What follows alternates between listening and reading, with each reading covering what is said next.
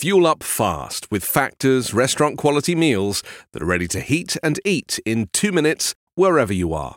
Chef-crafted and dietitian-approved, you'll have over thirty-five different ready-made options to choose from, including keto, calorie-smart, vegan, veggie, and more. And there's even more to enjoy with over fifty-five nutrition-packed add-ons that help make your weekly meal planning even more delicious. What are you waiting for? Get started today and have a feel-good week of meals ready to go.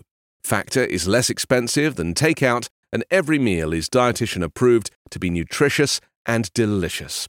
No prep, no mess meals. Factor is one hundred percent ready to heat and eat, so there's no prepping, cooking, or cleanup needed. Head to factor meals dot com slash five minute fifty and use code five minute fifty to get fifty percent off. That's code five minute fifty at factor meals dot com slash five minute fifty to get fifty percent off.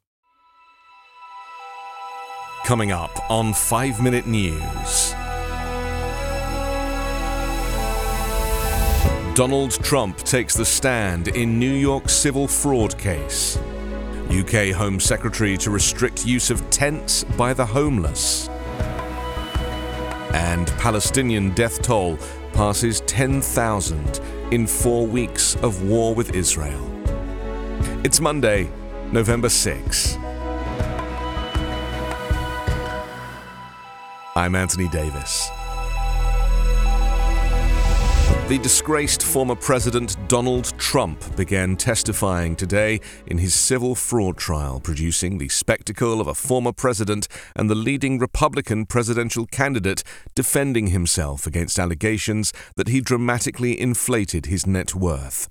Trump's turn on the witness stand in a case that cuts to the heart of the business brand he spent decades crafting amounts to a remarkable convergence of his legal troubles and his political ventures at a time when he also faces criminal indictments while vying to reclaim the White House in twenty twenty-four.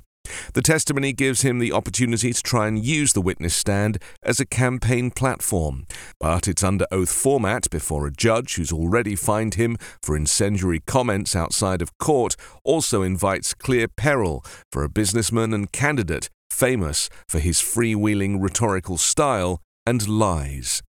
Trump walked slowly to the witness stand, tugging at his jacket as he settled in for hours of questions in a lawsuit by the New York State Attorney General that accuses him and his company of inflating his property values and deceiving banks and insurers in the pursuit of business deals and loans.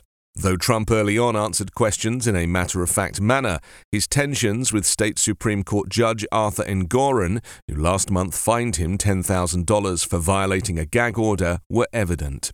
Meanwhile, President Joe Biden trails Donald Trump in five of the six most important battleground states, a year before the U S election polls released on Sunday showed. Additional findings from the New York Times and Siena College polls released today showed that if Trump were to be convicted in criminal charges against him, some of his support in some swing states would erode by about six percent, enough potentially to decide the election. Britain's far-right Interior Minister Suella Braverman said on Saturday she would propose new laws to limit the use of tents by homeless people, saying many of them see it as a lifestyle choice.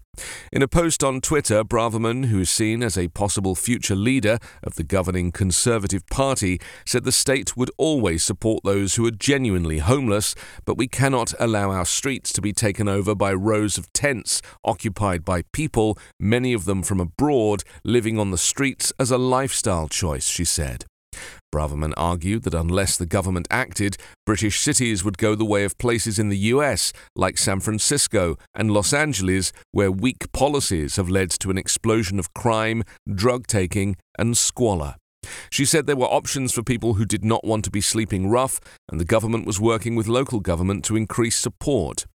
She was criticised by the opposition Labour Party's deputy leader, who said rough sleeping is not a lifestyle choice and blamed increased homelessness on thirteen years of Conservative government and austerity.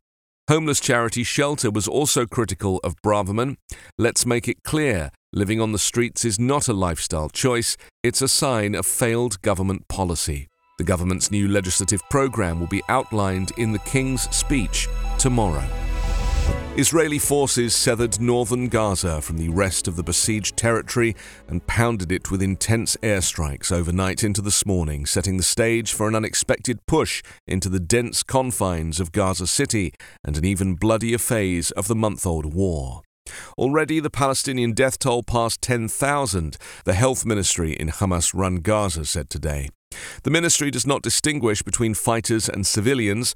Some fourteen hundred Israelis have died, mostly civilians killed, in the October seventh incursion by Hamas that started the war. The figures mark a grim milestone in what has quickly become the deadliest round of Israeli-Palestinian violence since Israel's establishment seventy-five years ago, with no end in sight as Israel vows to remove Hamas from power and crush its military capabilities. Some one point five million Palestinians, or around seventy percent of Gaza's population, have fled their homes since the war began.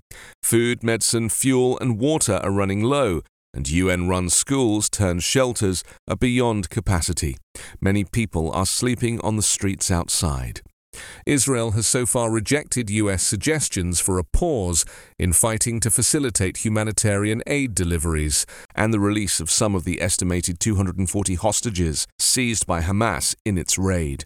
Israel has also dismissed calls for a broader ceasefire from increasingly alarmed Arab countries, including Jordan and Egypt, which made peace with it decades ago. After days of intense diplomacy around the Middle East, U S Secretary of State Antony Blinken wrapped up his tour of the region today, saying efforts to secure a humanitarian pause, negotiate the release of hostages, and plan for a post-Hamas Gaza were still a work in progress.